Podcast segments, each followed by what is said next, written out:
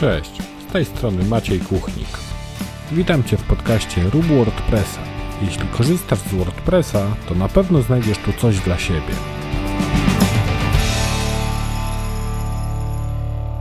Cześć, witaj w 48 odcinku podcastu Rób WordPressa.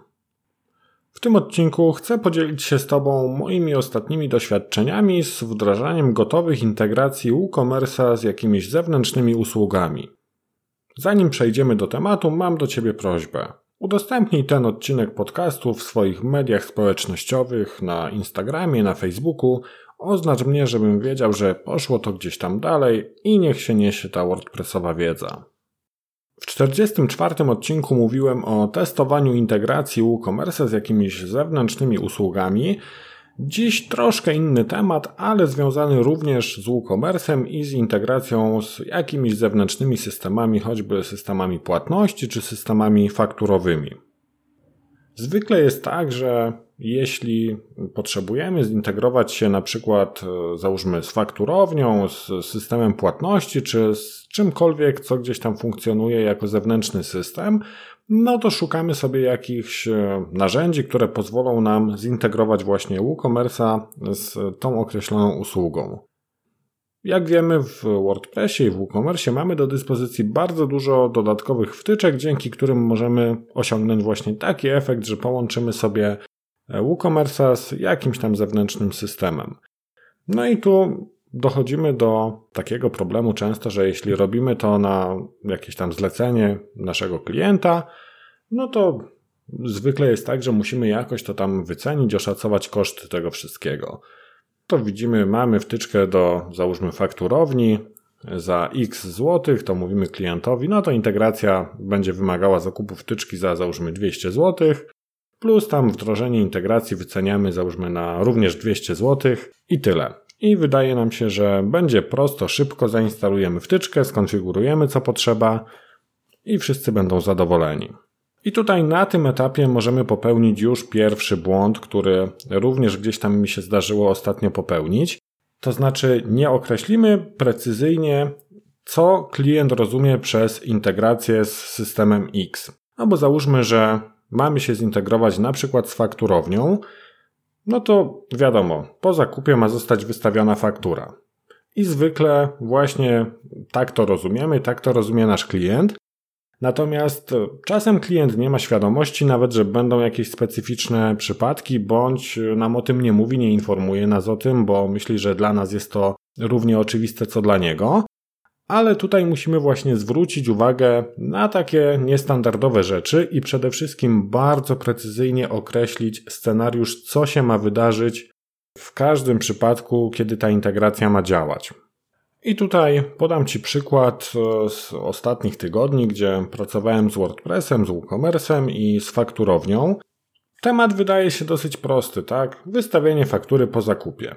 No i Taki też nam się wydawał, aż na gdzieś tam pod koniec integracji, już przy testach tego sklepu, klient stwierdził, że mm, trzeba zrobić jeden wyjątek, to znaczy faktura w przypadku zamówień pobraniowych musi być wystawiona dopiero w momencie, gdy klient odbierze ten towar i gdy ten towar e, będzie już opłacony, gdy zamówienie będzie opłacone. To była jakaś tam taka biznesowa potrzeba klienta, którą mieliśmy zrealizować. Natomiast e, wszystkie inne zamówienia, czyli zamówienia opłacone kartą, przelewem, blikiem, miały być fakturowane w momencie przekazania do magazynu. No i niby drobna zmiana, z perspektywy klienta, no, wydawałoby się, że no, w zasadzie drobna zmiana, nie powinno być problemu, pewnie trzy kliknięcia i tyle. No, my użyliśmy wtyczki fakturowni od e, WPDesk i niestety tam takiej opcji nie ma, żeby uzależnić e, od metody płatności, moment fakturowania. Po kontakcie z supportem WPDS-ku jedynie udało mi się ustalić tyle, że wrzucili to na listę pomysłów i być może kiedyś taka funkcja się pojawi w tej wtyczce. No i tutaj też y, trudno się dziwić, ponieważ tworząc takie rozwiązania, które mają być y, szeroko stosowane i dla wszystkich, oni też muszą iść jakimś takim powiedzmy y, dosyć standardowym środkowym scenariuszem, jeśli chodzi o funkcje w tych wtyczkach, no bo z jednej strony muszą pogodzić potrzeby klienta, a z drugiej strony kwestię tego, że każde, e, każda nowa funkcja, wdrożenie każdej nowej funkcji no to jest jakiś tam czas i koszty, e, które muszą ponieść, aby taką wtyczkę rozszerzyć.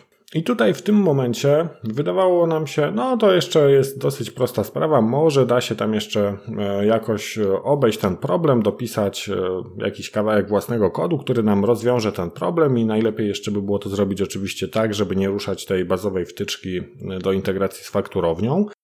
Ale wtedy klient, jak sobie zaczął analizować te wszystkie przypadki użycia, no to jeszcze doszedł do wniosku, że w zasadzie to jeszcze tam potrzebuje jednej funkcji, no bo w momencie jak e, przyjdzie zamówienie, które ma być opłacone za pobraniem, to w momencie, w którym to zamówienie wychodzi z magazynu, my powinniśmy zrobić rezerwację na magazynie, tak? Czyli WooCommerce powinien e, w fakturowni oznaczyć tam x sztuk towaru jako zarezerwowany po to, aby nie wysłać, e, aby nie złożyć zamówienia ewentualnie potem na towar, którego po prostu nie ma w magazynie. I tu oczywiście jeszcze musieliśmy e, zadbać o to, aby kontrolować stan magazynowy w WooCommerce, tak aby WooCommerce na przykład nie pozwolił na zamówienie czegoś takiego, czego nie ma w magazynie. I tutaj można powiedzieć, w tym momencie z wydawałoby się prostej rzeczy, jak po prostu instalacja, konfiguracja wtyczki i konfiguracja fakturowni, aby to wszystko razem działało, zrobił się dosyć duży problem, do którego troszkę nie bardzo wiedzieliśmy, jak podejść, no bo z jednej strony budżet projektu był wcześniej ustalony, tam oczywiście założone było, że mm, kupujemy wtyczkę, integrujemy to i, i to działa i nie mamy się czym przejmować. Tutaj okazuje się, że wtyczka nie spełnia takich potrzeb, trzeba by było coś zaprogramować. I w tym projekcie błąd, jaki zrobiliśmy gdzieś tam na samym początku, to właśnie niedoprecyzowanie e, tego, jak ma działać właśnie ta integracja. Tu przede wszystkim trzeba było zacząć od analizy potrzeb biznesowych i e, ustalić z klientem te wszystkie scenariusze, co się ma wydarzyć w każdym momencie, bo często jest też tak, że klient nawet nie do końca ma świadomość, że tego typu problem się pojawi bo na przykład jest to jego pierwszy sklep, nie przewidział w ogóle takiej sytuacji, nie pomyślał, nie wziął pod uwagę. No i tutaj my też musimy być, można powiedzieć, takim trochę partnerem, który podpowie, dopyta, wyciągnie te informacje i być może zmusi klienta gdzieś też do, do przemyślenia sobie tych wszystkich procesów. I dopiero na tym etapie, jeśli już będziemy mieli spisany, jasno określony scenariusz, jasno określony proces, no to wtedy możemy e, zacząć szukać gotowych rozwiązań, które albo spełnią te wymagania, no albo jeśli brakuje jakichś tam określonych e, funkcji, na przykład w danej integracji, no to pozostaje nam albo rozszerzyć daną wtyczkę, na przykład dopisać własne rozwiązanie, albo zdecydować się na napisanie takiej integracji zupełnie od zera na własną rękę, lub ewentualnie jeszcze próbować e, zmienić coś po stronie procesu biznesowego klienta, aby dane rozwiązania, które są na przykład gotowe, spełniały e, swoje role. I tutaj podchodząc w taki sposób do, e, do tematu, przede wszystkim eliminujemy podstawowy problem z tego typu, można powiedzieć, konfliktami, Czyli kto za to zapłaci? No bo jeśli wyceniliśmy klientowi sklep na X i ustaliliśmy, że będzie miał tam integrację z fakturownią, a potem wychodzą e, tego typu problemy i się okazuje, że na przykład, e, aby to wyprostować, potrzeba 10 czy 20 godzin programisty, no to zwykle pojawia się pytanie, kto za to zapłaci. I tutaj, e, tutaj podchodząc właśnie od takiej kompleksowej analizy zarówno potrzeb, jak i dostępnych rozwiązań jeszcze przed e, na przykład wyceną, przed ustaleniem finalnej ceny, no jesteśmy w stanie się zabezpieczyć przed e, tego typu problemami.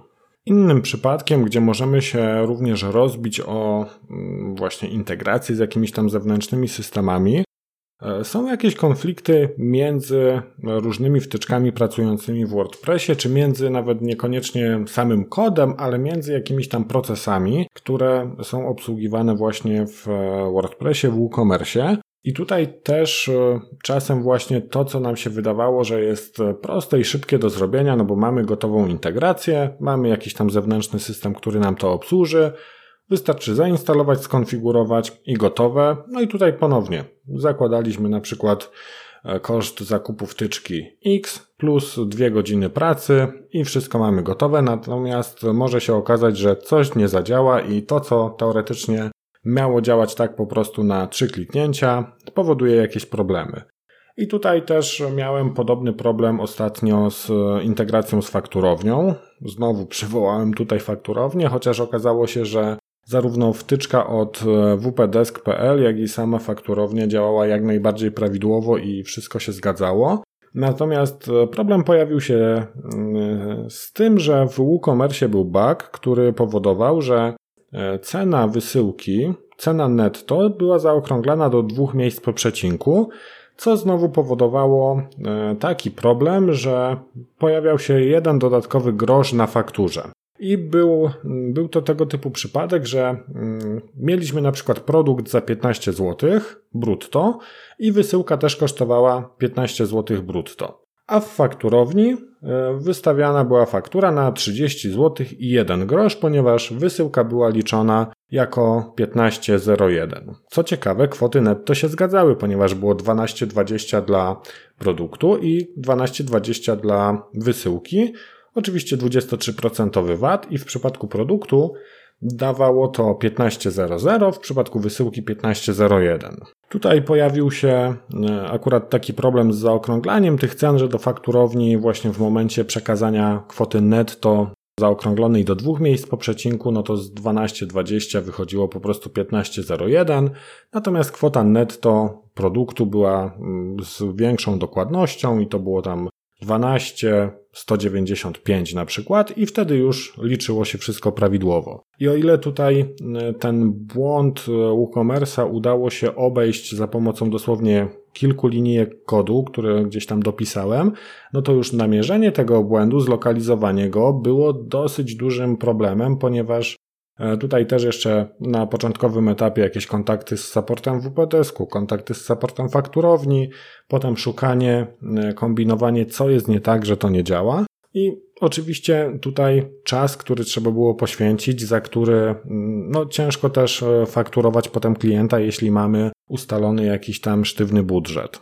Tutaj jeszcze przychodzi mi do głowy jeden przypadek, że to, co miało pójść szybko, prosto i sprawnie, no nie do końca tak poszło, bo na przykład zmieniły się jakieś tam kryteria po stronie e, dostawcy tej aplikacji, z którą się integrujemy. Na przykład jakieś tam zmiany w API, e, jakieś zmiany w funkcjonowaniu tej aplikacji. No i tu oczywiście od tego typu rzeczy nie uciekniemy, ale też warto właśnie zawsze poinformować i troszkę wyedukować klienta na temat tego, że takie rzeczy mogą się zdarzyć i że musi być przygotowany, że na przykład będzie to jakiś tam dodatkowy koszt dostosowania się właśnie do nowej wersji aplikacji, powiedzmy, czy, czy nowej wersji jakiegoś tam API, no bo takie rzeczy mogą się zdarzyć. Zwykle nie są to też jakieś takie rzeczy rewolucyjne, że z dnia na dzień na przykład jedno API przestaje działać i jest włączane jakieś nowe, no ale z czasem pewnie będziemy zmuszeni przejść na na przykład nową wersję API jakiejś tam zewnętrznej usługi.